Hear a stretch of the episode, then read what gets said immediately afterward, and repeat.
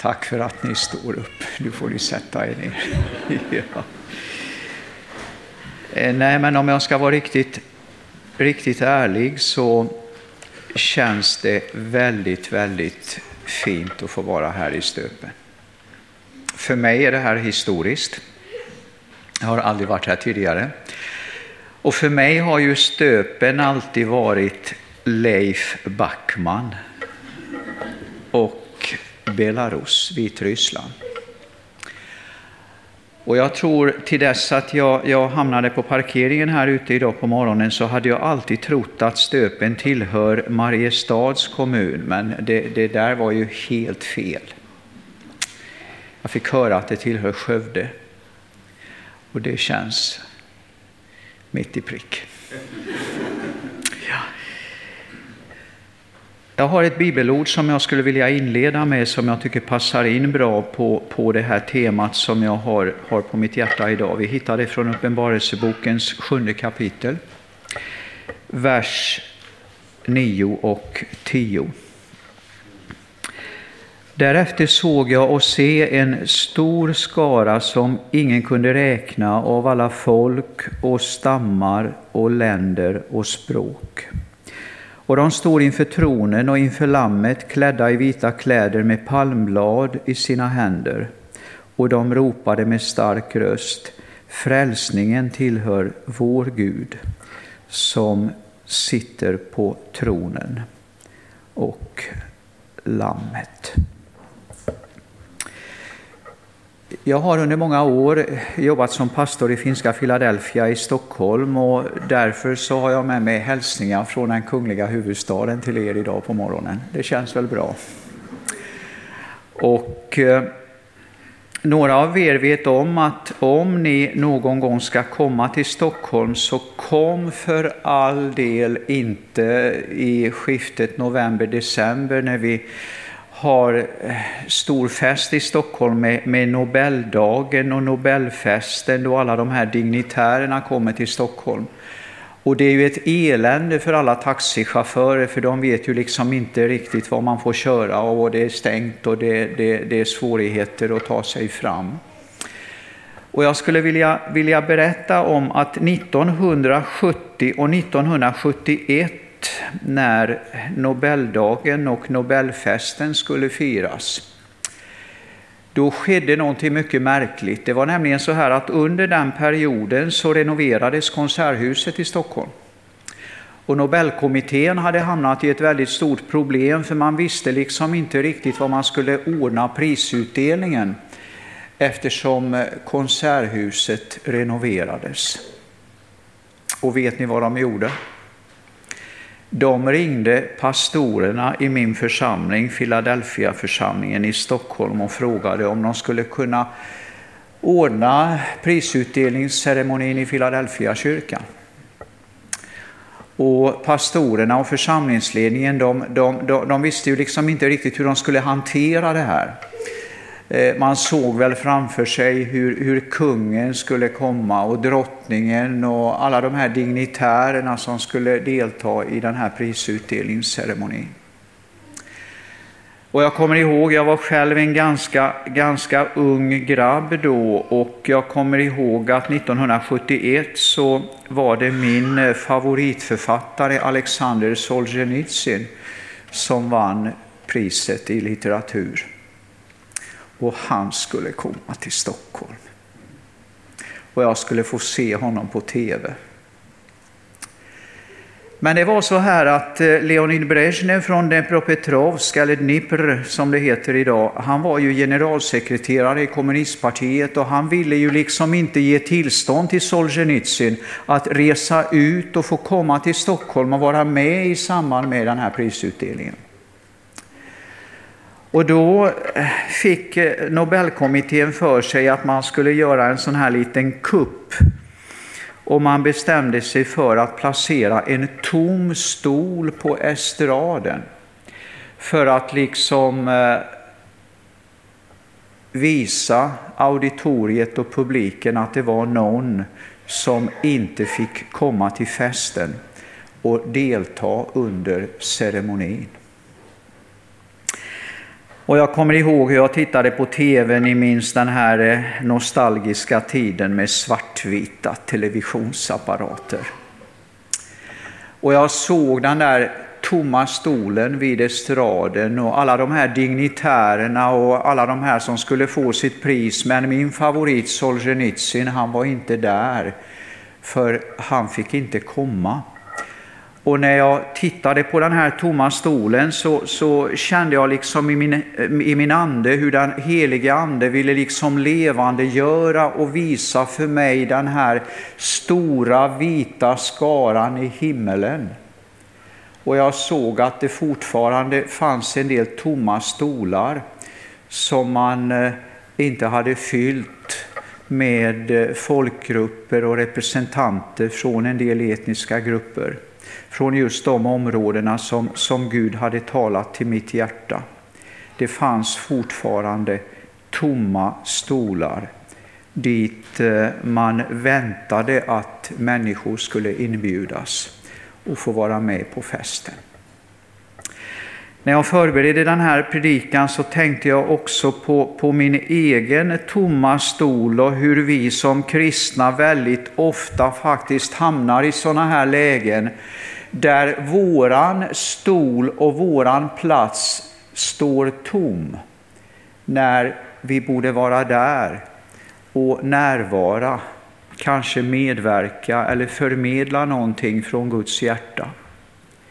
Vi är på fel plats vid fel tid och därför står våran plats tom.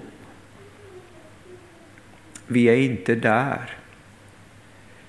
Vi är inte där dit den helige Ande kanske har kallat oss. så det kan ju vara så att du i ditt liv har upplevt att du har en kallelse eller en funktion eller någonting som, som Gud har ämnat för dig att du ska slutföra under din transportsträcka här nere på jorden från punkt A till punkt B. Och jag hoppas att, att du under den här predikan kommer på tankar där, där den helige Ande vill liksom eh, accentuera vikten av hur viktigt det är att vi är på rätt plats vid rätt tidpunkt. När jag tänker på de här tomma stolarna och riktar blicken liksom österut, eh, ni kommer ihåg det här landet som fanns förr i tiden som hette Sovjetunionen. Det finns ju inte kvar idag. Men eh, på eh, 1980 och 90-talet så minns jag fortfarande hur eh, man kunde gå till en bokhandel i Moskva eller Sankt Petersburg och fråga efter Guds ord eller Bibeln och då sa man att vi säljer inte sådana produkter här. Eller man läste rapporter från kristna som satt på fångläger i Sibirien för att man hade varit med och ordnat ett ungdomsläger eller ett barnläger. Unga flickor på 18, 19, 20 år som, som jobbade på lägren i 6-7 år för att man hade delat budskapet om Jesus Kristus. Det var liksom då. Många hade den bilden att Sovjetunionen och de områdena som idag tillhör de delarna, att eh, där talar man ryska och där finns de slaviska folken. Men man glömmer bort att det fortfarande finns officiellt 130 olika språk i det som eh, då var Sovjetunionen. Och av de här 130 språken så finns det idag 19 som har hela Bibeln på sitt eget språk. Ytterligare 39 har Nya testamentet, men det finns fortfarande över 40 av de här officiella språken som inte har en enda del av Guds ord på sitt eget modersmål. Och de skulle egentligen kunna komma till dig och mig idag och fråga varför talar inte din Gud mitt språk? Varför? Och jag vet att ni, ni, ni, känner till det här att eh, det har gått nästan 2000 år sedan eh, Jesus var tillsammans med sina lärjungar och eh, de kom till honom och frågade vad blir tecknet på din tillkommelse? Vad blir tecknet på tidens ände? Och då säger Jesus att budskapet om riket ska förkunnas i hela världen och bli till ett vittnesbörd för alla folk. Sedan ska slutet komma. Och nu har det liksom gått ett bra tag sedan, sedan Jesus gav det här uppdraget att slutföra och vi har ännu inte slutfört uppdraget. Och det är nästan som en av eh, våra missionärer berättade när han hade eh, berättat om Jesus för en shaman i norra Sibirien. Då shamanen ställer den här frågan. Du, om, om eran Gud är så stor som du säger, varför talar han då inte genom de heliga skrifterna så att jag kan förstå honom? Och då känner jag liksom att, att det är någonting som vi ännu inte har slutfört. Vi har fått ett uppdrag. Vi har någonting som Herren vill engagera oss i. När jag körde in på parkeringen här så, så blev jag nästan, nästan lite, lite tårögd när jag tänkte på det otroligt myckna arbetet som er församling har gjort för Belarus och Vitryssland under år som har varit. Och jag, vet, jag vet inte om ni är, ni är medvetna om eh, hur, hur, stor den utmaningen är och hur viktigt område Vitryssland egentligen är.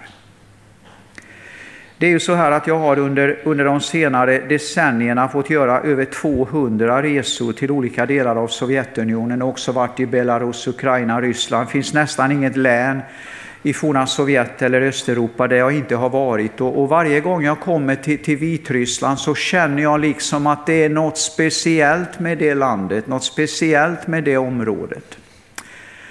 Och då tänker jag också på det här hur, hur, hur många kristna det finns i världen som har betalat ett pris för sin övertygelse. De har betalat ett pris för att de tror på Jesus Kristus. Jag har själv möjlighet att vara sekreterare för Världspingströrelsens religionsfrihetskommitté där vi ofta tittar på vad som händer i olika delar av världen.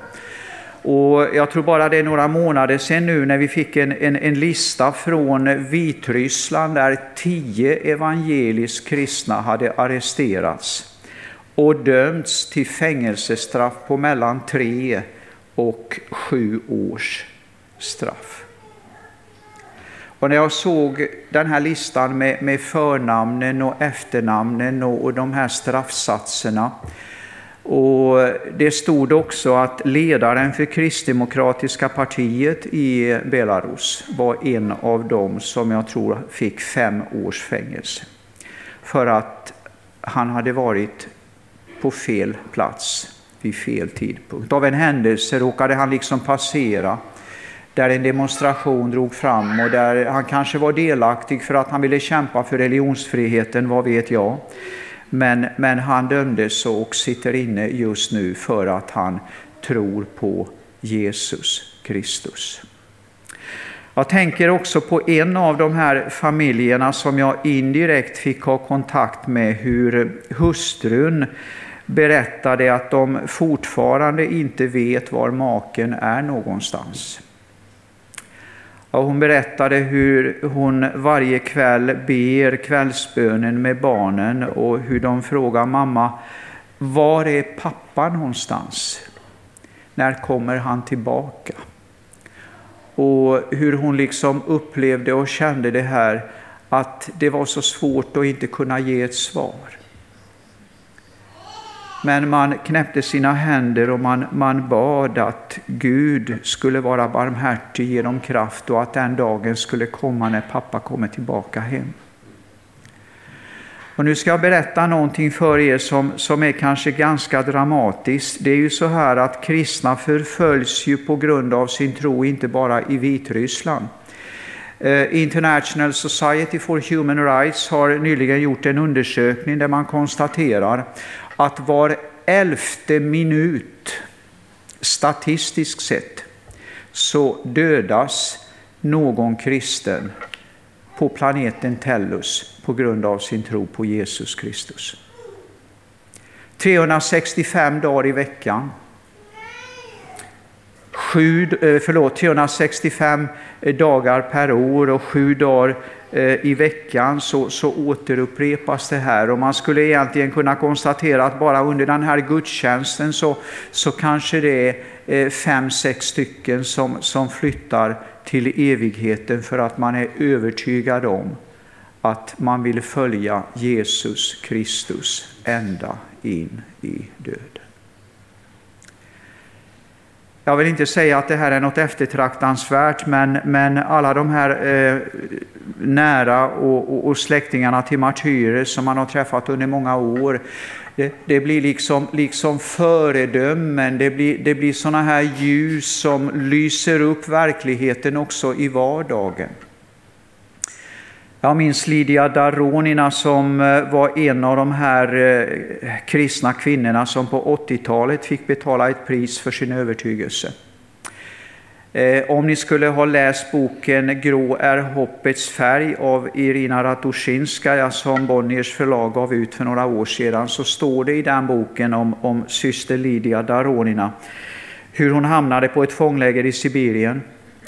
Det var ett kvinnoläger och hon berättade när vi träffades i Riga på ett underjordiskt möte hur de liksom plötsligt fick en längtan när, när ehm, adventstiden närmade sig och när jultiden närmade sig. Så tänkte de här kvinnorna på lägret att tänk om vi skulle få tag på ett ljus och tändstickor någonstans ifrån eh, innan advent kommer. Alla var inte kristna som, som fanns på den, den avdelningen, men de, de bestämde sig för att bedja tillsammans om att Gud skulle svara på deras bön så att de skulle kunna få tändstickor och få det där stearinljuset. Och Lydia berättade för oss att eh, på något märkligt sätt så lyckades vi eh, få tag på ett stearinljus och tändstickor och det var troligen så att någon av fångvaktarna hade varit barmhärtig. Och så berättar hon hur de sent eh, en natt, någon gång vid två-tre tiden hade samlats eh, i en av de här barackerna för att tända det där ljuset. Och de satte sig i en ring runt och så tände man ljuset. Ingen sa någonting utan man, man bara tittade på det här ljuset som gav värme som gav ljus. Och jag glömmer aldrig hur, hur syster Lydia sa att Rauli, du ska veta att eh, ju mörkare det är, ju dystrare det är, ju mer motgångar det är i livet, desto tydligare syns stjärnorna, desto tydligare syns ljuset. Och jag känner nu när vi lever i de här svåra tiderna med, med, med oroshärdar och konflikter och politiska spänningar och till och med krig bara några hundratals mil från våra, våra hemtrakter. Så behöver vi liksom vara de här ljusen som, som tänder ett hopp i vår värld. Människor är förtvivlade. De, de har liksom ingen, ingen tillit till framtiden och då kanske du och jag kan vara eh, den här staden uppe på berget som lyser upp i mörkret och ger ett hopp till människor i vår omgivning. Tänk om Gud har en plan för oss, för dig och mig att göra någonting för att lysa upp och värma och inge människor ett hopp när allt syns så mörkt. Men kära vänner, när det är som mörkast, då syns stjärnorna tydligast. Låt oss vara de här stjärnorna som, som lyser upp, som visar vägen till människorna som lever i mörker. Sedan 24 februari så vet jag att det, är väldigt många som har riktat eh, blicken eh, österut mot Ukraina inte minst. Och innan jag avslutar ska jag berätta någonting också från Ukraina. Men eh, det många har glömt bort det är också situationen för de kristna i Ryssland. Två dagar innan kriget började så var jag på en mötesturné med ledaren för den ryska pingstunionen. Och Det märkliga var att, att vi inte visste, eller vi anade inte, vi, vi vågade inte, inte ens tänka tanken att kriget skulle komma.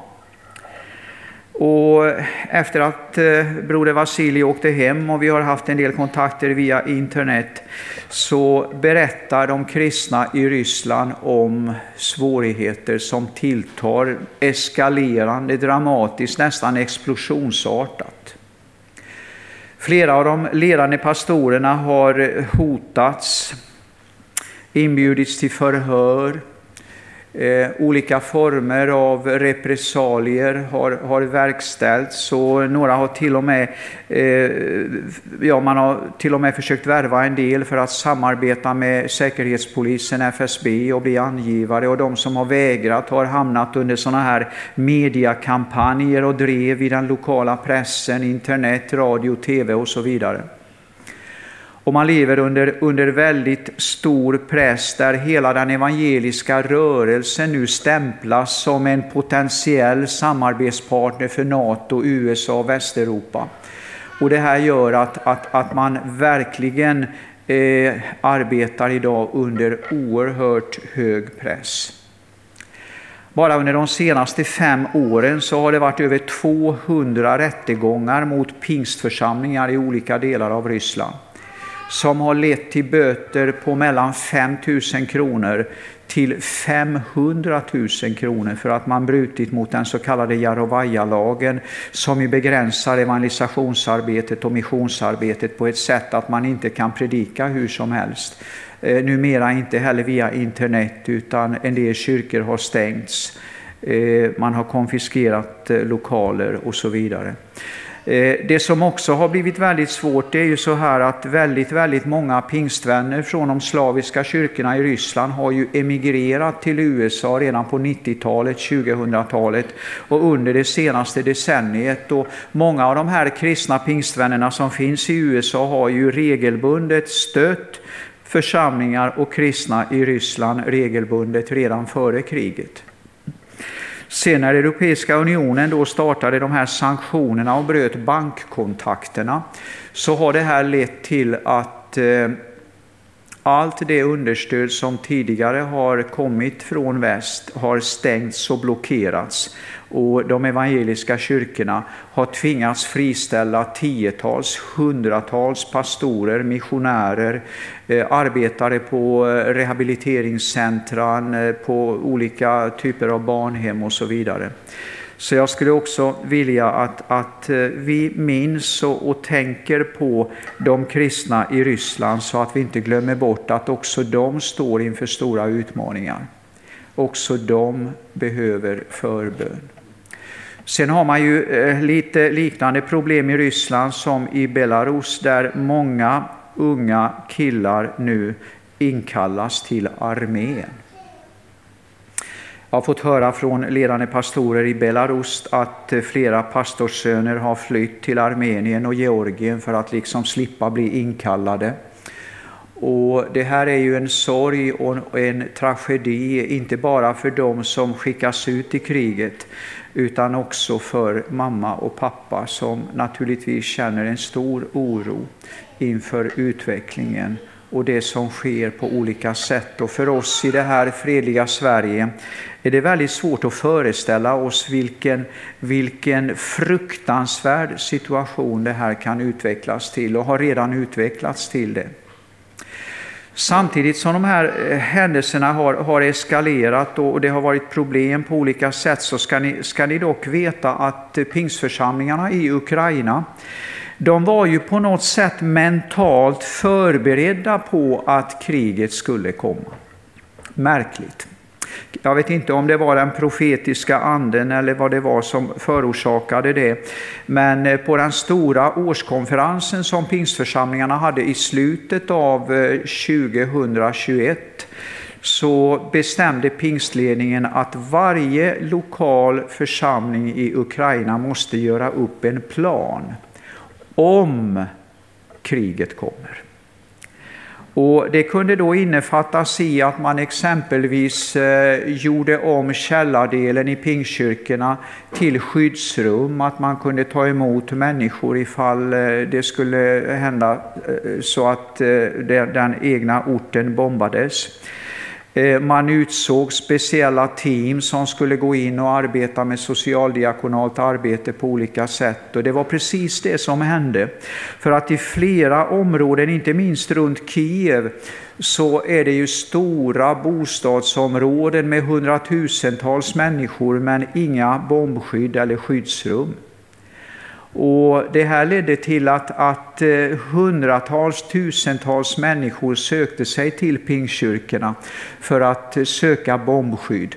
Där församlingsteamen då tog hand om de här människorna som kom, där man försåg dem med, med mat och medicin och förnödenheter. Men man berättade också om Jesus, delade ut kristen litteratur och så, och så vidare. Och det här har lett till att många, många människor har under den här tiden lämnat sina liv till Jesus Kristus. Så man kan se att det, det spirar en, en, en väckelse i flera av de här områdena. Det jag tycker har varit mest dramatiskt och, och kanske också annorlunda jämfört med hur vi tänker här, det är att eh, många pingsförsamlingar har också utbildat så kallade kap kaplaner, alltså militärpräster, eh, Eh, som får då stöd från staten. Och de åker då regelbundet ut till fronten för att ta med sig mat, kläder, mediciner till soldater som bor då ute vid fronten. För ett par år sedan så hade jag själv möjlighet att, att besöka frontlinjen och besöka de här områdena och det blev väldigt omskakande för mig när vi kom ut där. Eh, hälften av soldaterna var unga tjejer som hade tagit tjänst, man hade blivit så kallade legosoldater, gjort kontrakt på två, tre år. Eh, far och morföräldrarna tog hand om barnen där hemma medan de var vid fronten och många jobbade som så kallade prickskyttar. Och de visade runt oss hur de bodde där. Det var såna här underjordiska gångar där man eh, tillbringade tiden när man eh, hämtade andan. Vatten upp till knäna och råttor sprang ut efter väggarna överallt. Men det intressanta var att eh, de också berättade för att, att den kristna radion, Radio M, brukar vi lyft, lyssna på på kvällarna innan vi går och lägger oss. Och sen när vi kom, kom upp från eh, underjorden till överjorden så hade den kristna församlingen eh, rest upp ett tält där man hade tältmöten en gång i veckan där en kristna grupper kom från församlingen för att ordna väckelsemöten i tält för soldaterna vid fronten. Kan ni föreställa er det? Och det var, det var helt otroligt för att jag var själv med då i en av de här teamen som åkte ut och fick se hur de kristna från församlingen blev omfamnade och man grät tillsammans, man bad tillsammans, man, man sjöng och vittnade om Jesus och det blev en atmosfär som var, var, var helt obeskrivlig. Samtidigt ska vi vara medvetna om att många, många riskerar sina liv. Bland annat en pastor som eh, fick vara med och ta emot hjälpsändningar från Polen eh, skulle köra då eh, en hjälpsändning med egen bil till Charkiv via Kiev och på resan dit så blir han beskjuten av ryska soldater men klarar livhanken, gömmer sig i en källare över natten och fortsätter sedan resan Eh, på söndag förmiddag för att se till att hjälpen når fram. Jag har själv haft möjlighet att vara med i en krisgrupp som Pingst eh, internationellt eh, har haft just kring insatserna i Ukraina. Och jag tror det var förra veckan vi konstaterade att närmare 30 långtradare från Sverige har sänts ut via PMU och Pingst internationellt eh, över gränsen till flera av de här svåraste områdena som Sumy, Nikolajevsk, Mariupol, Charkiv, Kiev och så vidare. Och det här har betytt oerhört mycket och det, det, var intressant när vi jämförde hur mycket Röda Korset hade gjort och flera sekulära organisationer så visade det sig att, att eh, pingstförsamlingarna i Sverige hade gjort nästan fem gånger mer om man räknar antalet ton och, och värdet på de transporterna som, som har gjorts till Ukraina. Det som är kanske mest uppmuntrande ändå, det är det här att människorna söker Guds ansikte. Det har varit en jättekampanj med bön och fasta som började redan i eh, slutet på februari. Och enligt uppskattningar som jag har gjort så är det alltså över 350 000 baptister och pingstvänner som eh, var aktiva i en 40 dygns böneperiod med eh, fasta under olika perioder över hela Ukraina. Och även kristna i Ryssland har, har deltagit på olika sätt i de här kampanjerna. Så jag tror att, att bönen ändå förbereder oss för någonting som kan förändra vårt Europa och kanske att till och med Gud talar till oss där vi kan hitta nya vägar och nya möjligheter att nå ut med evangeliet. Inte bara liksom arbeta, arbeta inåt utan att vi kunde hitta olika, olika vägar att nå de här onådda folkgrupperna på olika sätt. Ett av de här engagemangen som, som vi från Pingst Internationells håll har engagerat oss i regionrådet, där Leif Backman också är med, det är att träna nationella arbetare. Så vi har varje sommar haft en missionärsträning på Kievs bibelinstitut där vi har haft då missionärskandidater från flera olika delar av forna Sovjetunionen. Och under pandemin förra året så hade vi bland annat en missionärsträning i Kiev där vi hade elever från Belarus, från minoritetsgrupper i Ryssland, från Litauen, från Ukraina och till och med elever från USA, de slaviska församlingarna, har varit aktiva i den här utbildningen. Nu på tisdag kommer vi att ha en, en planeringsdag där vi planerar att ha en ny träning och en ny kurs för elever som vill jobba bland krigets offer och bland de onådda folkgrupperna och bland kristna som förföljs på grund av sin tro.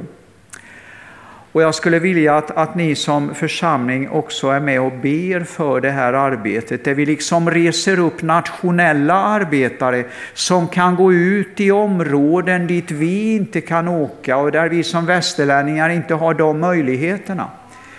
Så be gärna för, för de planerna som, som vi har när det gäller missionärsträningen i Kiev. Jag kommer också att jag kommer också att åka till Kaukasien, Georgien, Tbilisi, där vi har en missionärsträning för azerbajdzjaner, armenier, georgier och eh, en del från de sydryska minoritetsrepublikerna.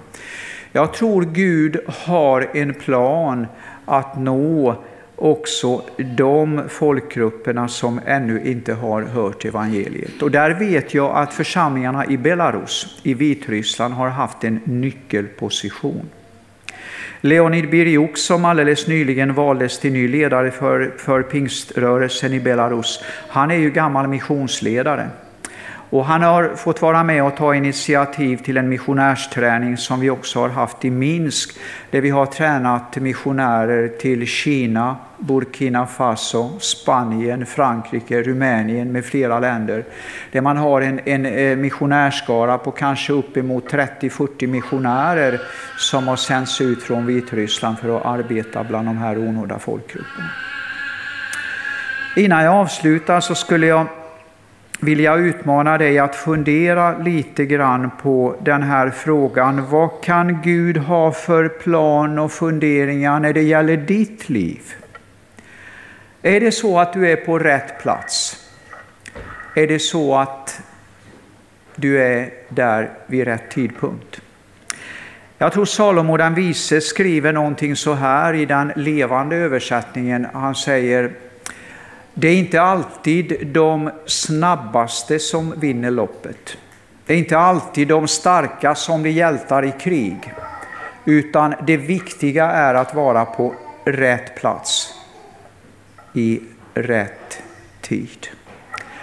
Under sådana här tider som vi lever i så är det speciellt viktigt att vi är ledda av den helige Ande.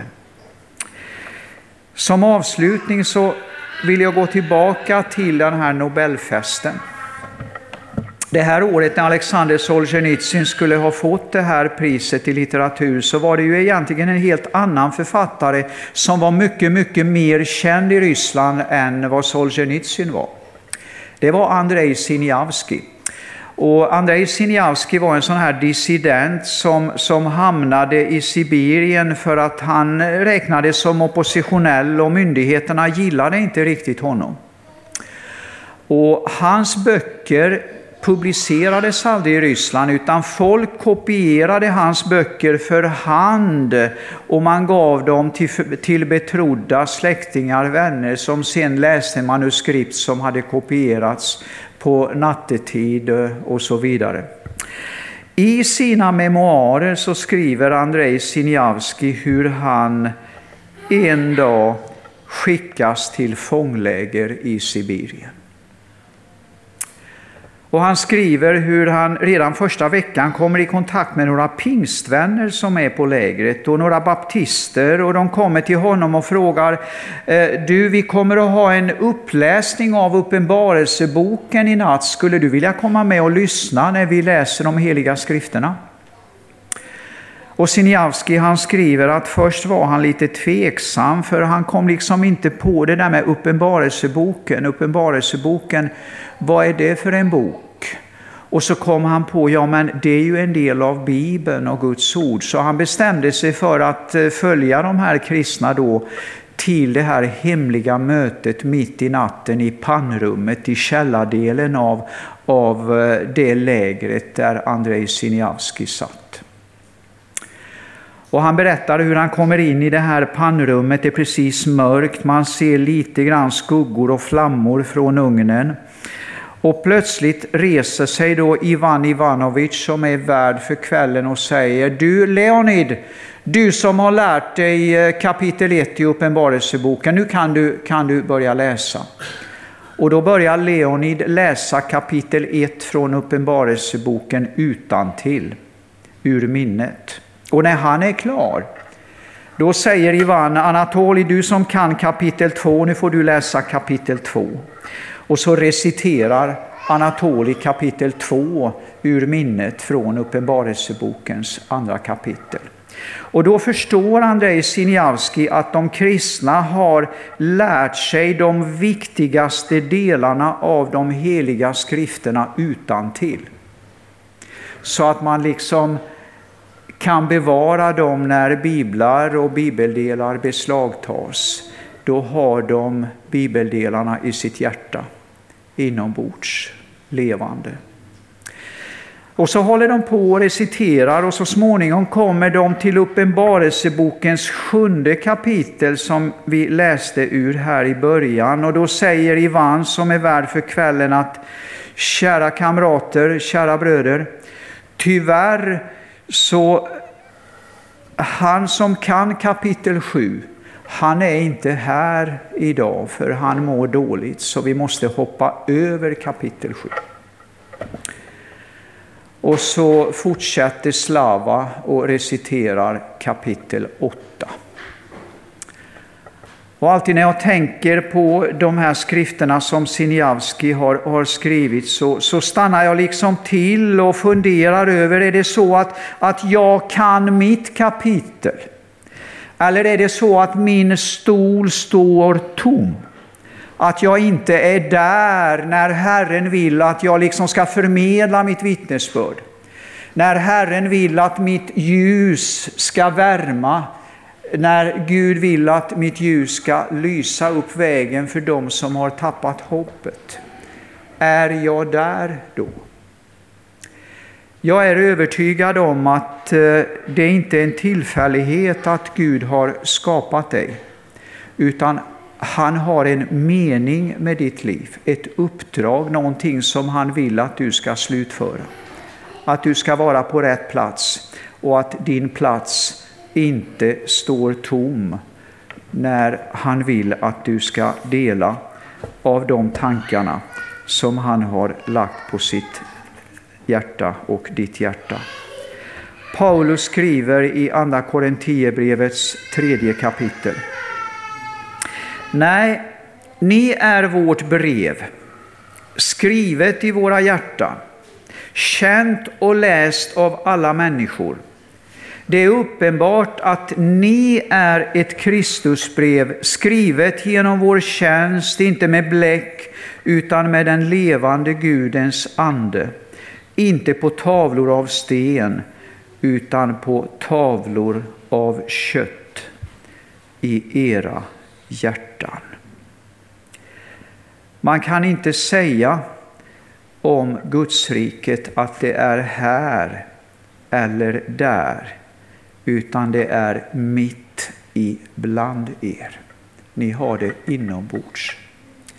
Idag tror jag att Gud vill att det vi, det vi bär på i våra hjärtan, det vi bär på i vår själ, i vårt innersta, han vill att vi ska dela det.